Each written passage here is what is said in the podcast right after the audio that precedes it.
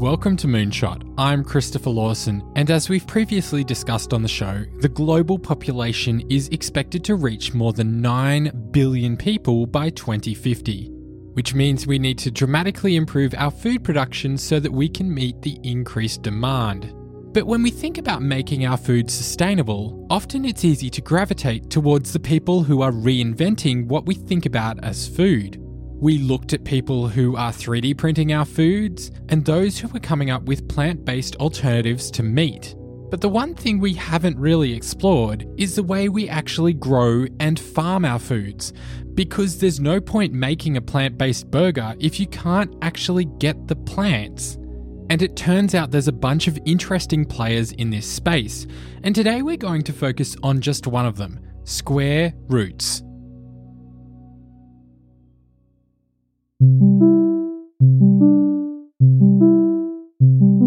Square Roots is an attempt really to bring real food, locally grown food that you can trust, to literally every single person on the planet. If we sort of fast forward to 2050, there'll be about 10 billion people on the planet, up from 7 or so today. And what's really interesting is about 70% of them will live in urban areas. It's kind of very well known that locally grown food is just better for people. It's certainly better for the planet. And, what we want to do is bring locally grown food to those billions of people that live in the cities. And so the way that we do that is we build urban farms in the cities, farms in the same zip code as the consumer. And we build indoor controlled climate urban farms. And what that does is allow us to grow this really incredible food literally all year round, right next to the people that are going to eat it. So my name is Tobias Peggs. I'm the co-founder and CEO of Square Roots. The real magic in the system are the farmers. We very much believe that the consumer doesn't just want the food, they actually want a connection with the people that grow the food.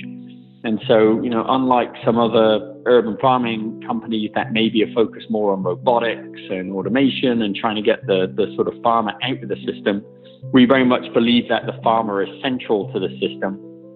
We are technologists, and we built what we call a farmer-first technology platform that really surrounds that farmer with all the tools and data and insights that they need to grow as much food as possible, using the fewest resources possible, and then get that out into the local community and give everyone the ability to eat this really tasty, healthy and nutritious locally grown food. Tobias founded Square Roots in 2016 along with his business partner Kimbal Musk. And yes, before you all start sending me emails asking questions, Kimbal is the brother of Elon Musk. Now, Square Roots is based in Brooklyn, which is obviously an urban area, and they're really getting in on the urban farming revolution by focusing on vertical farms, which they're housing in repurposed shipping containers. The advantage of these systems is that they're very modular, they're easy to move and install, and they can get a significant amount of yield for the size of land that they sit on. When you think about farming in the city, you've really got to think about how you use resources in a different way, right? We have a 20-acre farm here at Square Roots in the middle of New York. And there's no way anybody is going to give me 20 acres of real estate in New York to build that farm, right? And so we have to think about a smart way to do it. And vertical farming allows you to be very smart using space, right? So if you imagine taking an outdoor field and then turning that on its end and hanging that field off the ceiling inside a building, and then racking that field back to back to back. What you're now doing is growing food in 3 dimensions instead of 2 dimensions. And so you're able to get a lot more food out of the same size footprint. So specifically for Square Roots, we build our farms inside refurbished shipping containers. 12 months ago, they might have been shipping bananas from South America to China or something. We use those containers, and then we use a whole bunch of technologies around vertical growing towers and climate control systems, and there's a ton of sensors in there that are tracking all the environmental data, and there's AI running in the background. But the bottom line is we're now able to grow food in 3D instead of 2D. So in a typical 40-foot shipping container, which is 320 square feet footprint, you're able to get on an annual yield basis about the same amount of food as you would do from a 2-acre outdoor farm.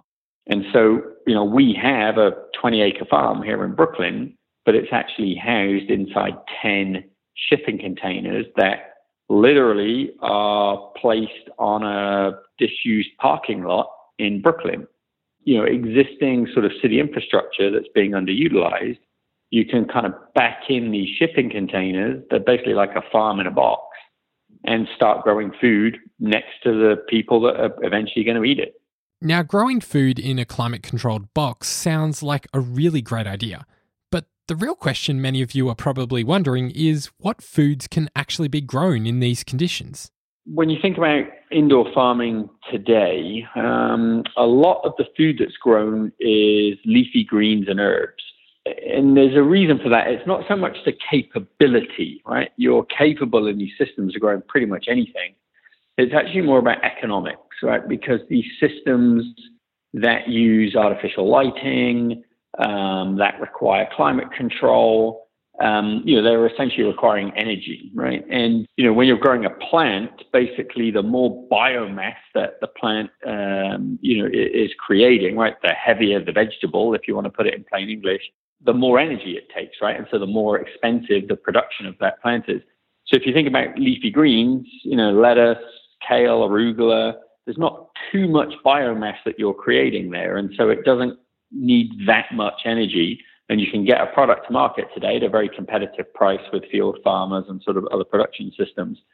As you go down the scale and try to create more biomass, fruits and roots, right? Strawberries, blueberries, tomatoes, those things, more biomass requires more energy.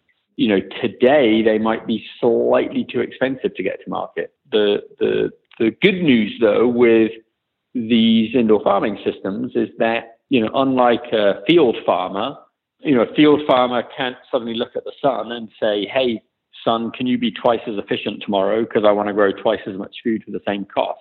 Whereas in these indoor systems, of course, we're technologists, right? And so we can make the lighting system twice as efficient over time. And, eventually, and we're probably talking, 6 to 18 months to get sort of blueberries, strawberries, tomatoes to market at a competitive price. And then, maybe another 18 months beyond that when we start to see sort of roots, beetroots, carrots, all these things get to market at a competitive price. But we're growing all of those things in our R&D farms right now, and they are absolutely delicious. And then as we keep working on the technology, especially the lighting technology to bring that cost down, you'll start to see them get to market very, very rapidly. Now, Square Roots is hardly the only company playing in this urban farming space. There's a lot of companies building farms in a box or farms which contain layers of plants and are housed in warehouses. And the potential of all these ideas is very clear to investors. Square Roots has raised $5.4 million to make this idea a reality. But what makes the Square Roots model different from many of the others is the focus on the farmer. Each Square Roots farm is managed by an individual farmer who is trained to take ownership of the farm and look after the crops. And what's interesting is that when you look at the profiles of all these farmers, they look very different from what your traditional idea of a farmer might be. They're very young and many come from other industries. So what does it actually take to become a Square Roots farmer? So in the US, the average age of an American farmer is 58 years old, right? There's a whole generation of farmers right now that are basically feeding the nation. That are about to retire, and the next generation is not wanting to work on those farms, right? What they want to do is live in the city, right, and be hipsters in Brooklyn. And there's actually a massive sort of demographic problem that the country will be facing, is that there's just no one there ready to take over these big industrial farms in the middle of the country. We sort of realize that with growing population and people wanting more local food and that growing population being sort of urban dwellers, we had to figure out urban farming. And there just aren't, people that have been trained in this field, right? And so that was part of the reason we set up the we call it the farmer entrepreneurship program at Square Roots, is that, we sort of realized that, okay, well, by 2050, we're going to need millions of people who understand what urban farming is across the world. And there are not millions of people there today who understand this, right? So we've got to start to jump in really quickly and start to train people how to figure this out. And, the best way to train someone is to, give them a farm and let them get on with it, right? And they'll sort of figure it out and make mistakes and figure out the right way to do it. And of course, we have expert farmers on our team that are helping them sort of every day through that process. But there's nothing like spending 12 months, getting your hands dirty in one of these systems to learn how to do it. And of course, what I should say is these people are not really getting their hands dirty because we're using a hydroponic system. So there's no soil in the farm, but you get the point. How is what you're doing sort of like changing people's perception in the community about food? And what impact are you seeing from the farm on the community around where you are? Yeah, it's a really good point, actually. When we started the company, right, we sort of grappled with this quite a bit. People have got this very kind of sepia-tinged romantic notion of what a farmer is, in the field, chewing a, stick of wheat or whatever it is. And we're like, okay, well, we've got, 100 kilowatt hours of electricity flashing these pink lights, at plants in a steel box in a parking lot in Brooklyn. Like it's a different type of farm.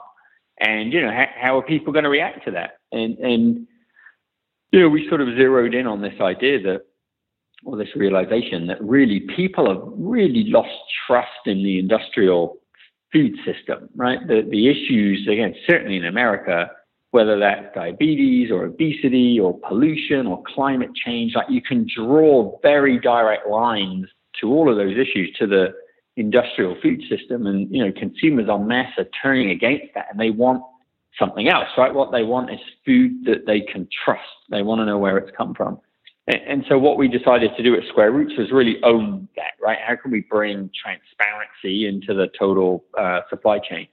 So we built our farms with huge windows on the end, so literally anyone walking by in the neighborhood can look in and see what's going on and see the farmers working. And then we host sort of open house farm tours every other week at the farm. We probably had, get maybe 2,000 or 3,000 people a month come through the farm just to hear what's going on and, talk to the farmers and taste the food. And so by taking that approach of, okay, we're going to own transparency, we're literally going to show everyone what's going on 24 hours a day. And, we try to get as many people to the farm as possible to taste the food.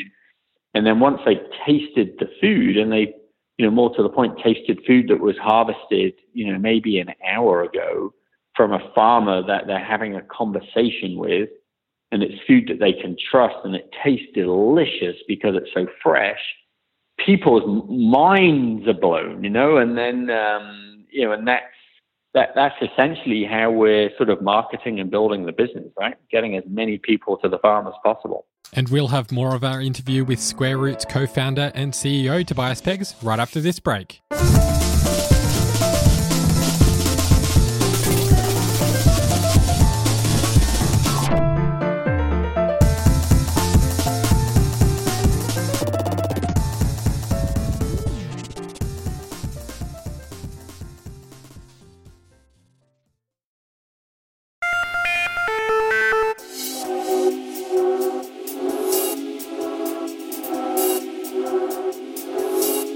Welcome back to Moonshot. I'm Christopher Lawson, and before the break we were speaking with Square Roots co-founder and CEO Tobias Peggs about how the company is changing our perception of what a farmer is. And we know that vertical farms can produce a lot more yield than traditional farms. But when you think about what's involved in any type of urban farm, you've got the time involved in planting and maintaining the crops, but you also have the cost of using artificial lighting and running systems to make sure that the air is at a constant temperature, and you have computer systems to constantly monitor the crops, and then you have the cost of land. In many cities, land is a really valuable resource. Even just a small amount of it can be incredibly expensive. So what are the costs like for actually making these farms happen? Specifically on the real estate question, this is the one I'm actually really excited about. You know, real estate in the city is expensive, and that is why we don't farm in two dimensions, we farm in three dimensions, right? So we're using way less space to get way more food. That still doesn't solve the whole problem, right? I'm still, you know, paying rent for my three-dimensional farm. The sort of long-term trajectory here is actually intertwined with autonomous vehicles, believe it or not. So if you fast forward 10 years and, you know, we've got fully autonomous vehicles, you know, we now don't own cars, right? We're just basically, you know, we have transport on demand from fleets of fully autonomous vehicles, and economics being what they are, that means those vehicles will be fully utilized, running around 24 hours a day, just shuttling people from one place to the other. Essentially what that means then is the car never needs to stop. And, you know, in America, 25% of urban build-out is parking spaces to house cars that stop. And so, you know, on the very near horizon, you are going to have all of this existing infrastructure in the city that will need a new purpose. You know, there literally will be no need for a parking lot anymore. What are you going to do with them, right? Well, what we're going to do with them is back in, 20, 30 shipping containers and turn it into a 30 or 40 acre farm. And so I'm actually very, very sort of optimistic there, right? That actually, rather than, real estate costs being an issue that prevents the spread of urban farming, I'm actually seeing other macro factors happening that will free up a bunch of, existing infrastructure that will need a new purpose. And urban farming is perfect, as a way to repurpose that existing infrastructure. I do imagine that you will come to this issue where you're sort of like fighting off property developers who want to turn those parking lots into huge skyscraper buildings. Well, perhaps, but I've been having very interesting conversations with real estate developers of skyscraper buildings recently, right? Who, especially folks building commercial, property, they want to add, additional services into their building to attract tenants. And, the number of conversations I've had in the last month with people saying, hey, I'm building a 25-story tower block. Can I put a farm on level number 7? Can you just like build me a farm in my block? And then, then you're talking about hyperlocal food, right? Because then the people in that building can subscribe to a CSA, a weekly delivery of food from their local farmer, and they can get in an elevator and go, up to floor 7 and meet that farmer, right? Can't get much fresher than that. Exactly. I mean, listen, I might sound kind of like, naive utopian, but of course, it's going to be way more problematic than the picture that I'm painting. But again, I'm so encouraged by the huge numbers of very creative conversations that I'm having with real estate developers who really appreciate that the consumer wants locally grown food, and they can be part of the solution to bring that to the consumer. Now, I wanted to just ask about you and your background. You don't seem like you've come from the background where someone would say, oh, this person's going to become a farmer. How did you come to be the person that is driving this urban farming revolution? Well, first, I wouldn't say I am the person who's driving the revolution. I'm certainly one of many, many very smart people that are doing this. So, yeah, I have a PhD in artificial intelligence, right? So, yeah, not the most natural pathway to become a farmer. What happened to me is I'm an athlete, a pretty competitive triathlete. So I've always sort of been pretty careful about nutrition and sort of appreciated that local food, was the best way to do that, right? When food travels, and it takes time to travel, during that time, the nutrients are breaking down into sugars. Food that travels is basically not as good for you as local food. So I was always sort of looking for local food.